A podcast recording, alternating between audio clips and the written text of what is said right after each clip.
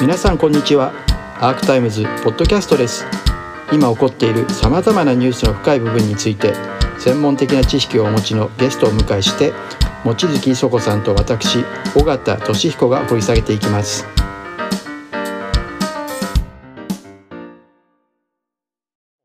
CSIS のまあこれウォーゲワーゲームのあの話なんですがワーゲーム、まあ、あのシミュレーションしてるわけですけれどもこれいうの時々やってはいるわけですよね、はい、だから今回テレビとかが急にこれを、うん、まあ、わざとねあの CSIS もこのタイミングに合わせて出してるんですけれども、うん、それをことさらまあ、ウォーゲームですからその戦争シミュレーションなんで当然こういう話になるわけですよね。で実際で私もあのだと読んだんですけれどもここで言いたいのはこのままだと、まあ、中国に対してメッセージとしてあなたたちは相当あのあの厳しいよと。であのシー・チンピン政権自体も崩れるかもしれないし共産党政権自体が崩れるかもしれないと。それを分かってるのかっていうメッセージともう一つはこの最後にありますからアメリカ軍としてはやっぱり抑止力を高めるためにそこは即時やっぱり装備なりですねその構えをもっとあの準備を進めなきゃいけないっていうのが全体のメッセージなんですよね。だからそれに対して日本の中での議論は今割とその日本がどう台湾有事に参加するかとか、まあ、一種勇ましい議論をしてる人たちが多いんですけれども私この前の2プラス2でちょっと気になったのはですね最初はまあ確かに印象的だったのはブリンケン国務長官は日本が new role を引き受けるんだと。でオースティン国防長官も日本の bold decisionsこれ英語で言うと結構な言葉ですよね大胆な決断をサポートするって言ってたんですよね。でも途中でかなりそう一種イケイケっぽい感じの会見だったんですけどこれ朝日の清宮さんっていう記者でしたけれども向こう側の英語の質問で国務省側の質問でアメリカのだからなんか朝日の質問が2問続いたんですよ。国務省側で朝日が聞いて日本側でも朝日が聞いたんででも清宮さんの質問いい質問で、中国との有事に発展しかねないミスカリキュレーション。だから、ね、計算違いがをど。う防ぐのかって聞かれたら急にやっぱり雰囲気が変わってオースティン国防長官はやっぱり中国側にホットラインを開けておくように呼びかけたいと。要するにちゃんと今 こうホットラインができてないっていうことは結構アメリカで言われていて。で対話は非常に重要だと、うん、イノーマスリポーターってすごく重要って意味なんで、うん、でアメリカの中の報道を見ててもやっぱりアメリカ軍が非常に気にしてるのは全然対話チャンネルをあの開こうとしても戦争になる前に最後止めるのはそのホットラインだったりするわけですけどそれがないって言ってるんですよね。で中国側が答えないと。でも このあの質問ではだからアメリカと中国の半分のハーフウェイ中間点であの会って話し合おうじゃないかと。それをこう提案したいみたいなことまで言ってるんですよ。中間点で会うですか？だからそれいやだからあの場所としてね第三国で会うとかど どっちかに行って会うっていうのはどっちかに歩み寄ることになるんでそういう時はそうやって中間点でやったりするんですけど。だから非常にジュネーブであったりね、うん、えー、アラスカであったりはしてますけど。だからアメリカの持ってるこう緊張感と日本の中のそのあのイケイケ的なですねあのちょっとそういうリスクを考えない議論とのやっぱりすごく差があるなっていうのは私は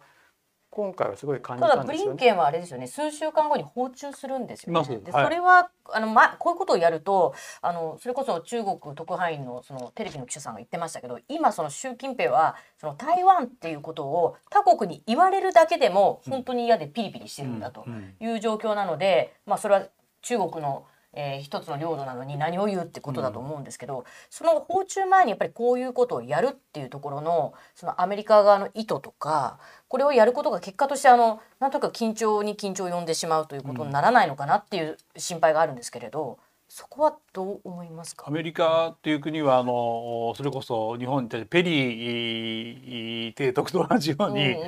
軍艦を横須賀沖に並べといて、えー、交渉するっていうつまりこういうそのお非常に軍軍事的にな体制を整備した上で、えー、中国と交渉しますっていうのがまあアメリカのオーソドックスな外交ですよね。中国から中国はね実は意外と日米のその軍事安全保障上の共同作戦っていうのを気にしてるんですね。えー、まあアメリカっていう国はもちろんその軍事的にものすごくこう強力だってのは知ってますけど日本の自衛隊何せ中国はまあ80年前にその日本に侵略された国ですので日本の軍隊の恐ろしさっていうのを知ってますからそことアメリカが組むっていうことに対してその中国の恐怖感っていうのはものすごく我々思ってる以上に大きいんですよね。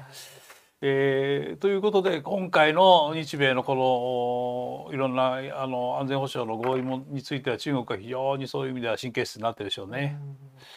一つね私年末にあの台湾にいろいろ行って取材にしてきたんですけど、はい、アメリカもまあアメリカが思うんですけど日本も気にしているのは。うんあの皆さんあんまりよくわかんない。台湾海峡っていう海峡はですね実はそんなに深い海じゃなくて200メートルとか数百メートルぐらいの海なんでそうするとねあそこの台湾海峡にその潜水艦が中国の潜水艦がまあうじゃうじゃいるんですけどこの浅さだとその大体、えー、レーダーで把握できるんですねどこに潜水艦がいるかっていうのは。あじゃ全然使えないで一方台湾台湾の東側の方は日本海溝とかマリアナ海溝までものすごく深い海になってるんですね。そうすると潜水艦が1,000メートルとかあそのぐらいの中を潜水艦が航行してるとレーダーで把握できないんですよ。で空母っていうのはものすごい強いように見え見えるんですけど実は、え潜水艦いるべき潜水艦ががどこにいるかっていうのを確認してから出港するんですよ空母は。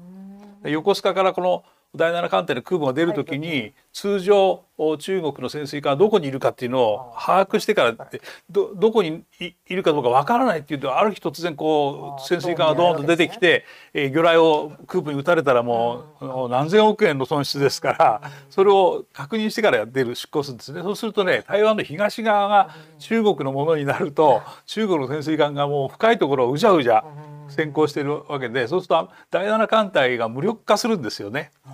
実はそれを一番アメリカも日本もアメリカ特に警戒してるっていうことでそのために一体何をこうディフェンスしなくちゃいけないかっていうことを今盛んにやってるっていうのがまあ軍事的な意味なんですね。えー、台湾自体の雰囲気はいかがでした？台湾はやっぱりそう台湾はそこを熟知してますからアメリカもそこは絶対譲らないだろうと思ってますしこれ台湾の政府の人から言われた実は日本だってその中国にそれをやられたら、えー、もう沖縄とかあの辺はもう中国のやりたい放題ですよと。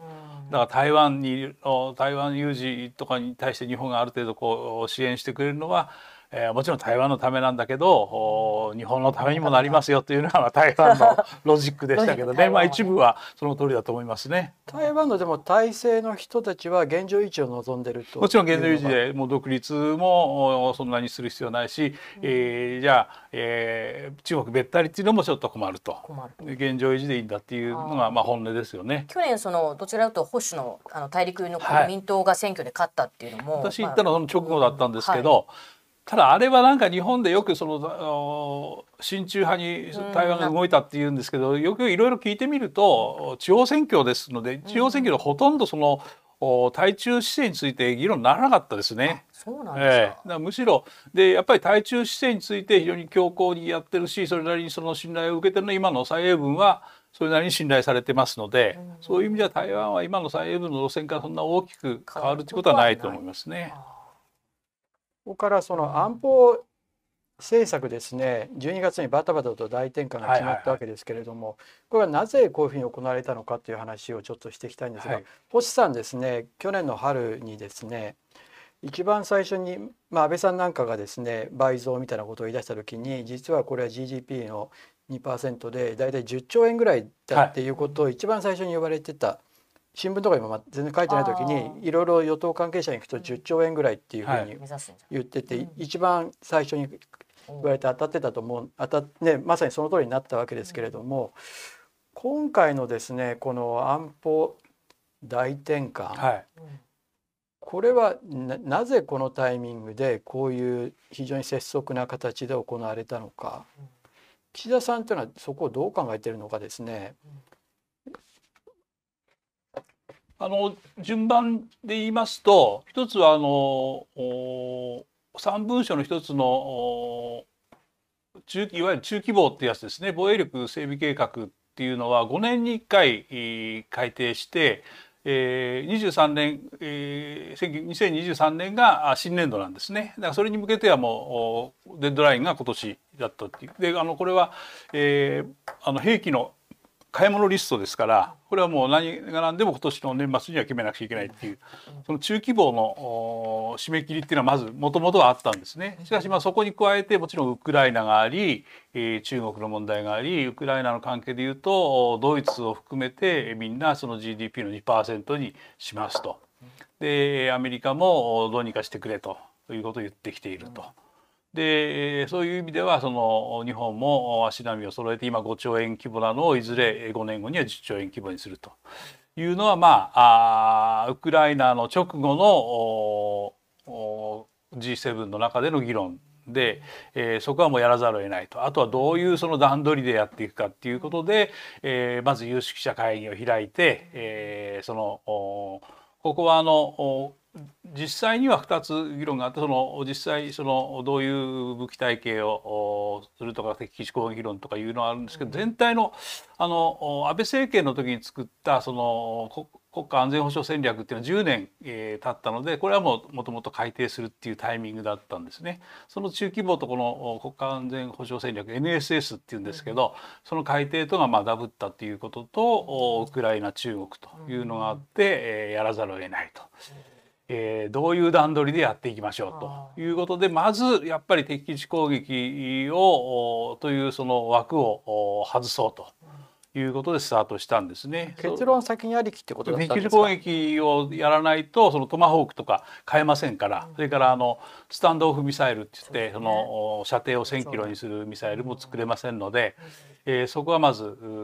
外そうと。で、えー、実際の金額はどうなるのかと。で金額をやってるうちにやっぱりその2%をを積み上げていくと43兆円になりますからもう43兆円実はもうかなり早い段階でアメリカには通告してんですね。ですからまあ43兆円で通告してるんですか？43兆円の話はアメリカに通告して。じゃあ途中で言ってた財務省が30兆円台の中で。いやいやもうそれはもう43兆円が落としどころで45 45兆円とか40兆円とか言ってるのはまあ一種の芝居をやってただけで、まあ、43兆円プラス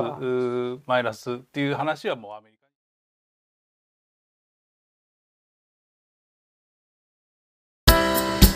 アークタイムズポッドキャストお聞きいただきありがとうございます。他にも様々なエピソードがありますのでぜひお聞きください。動画は YouTube 上のアークタイムズチャンネルでご覧になれます。こちらもぜひご活用ください。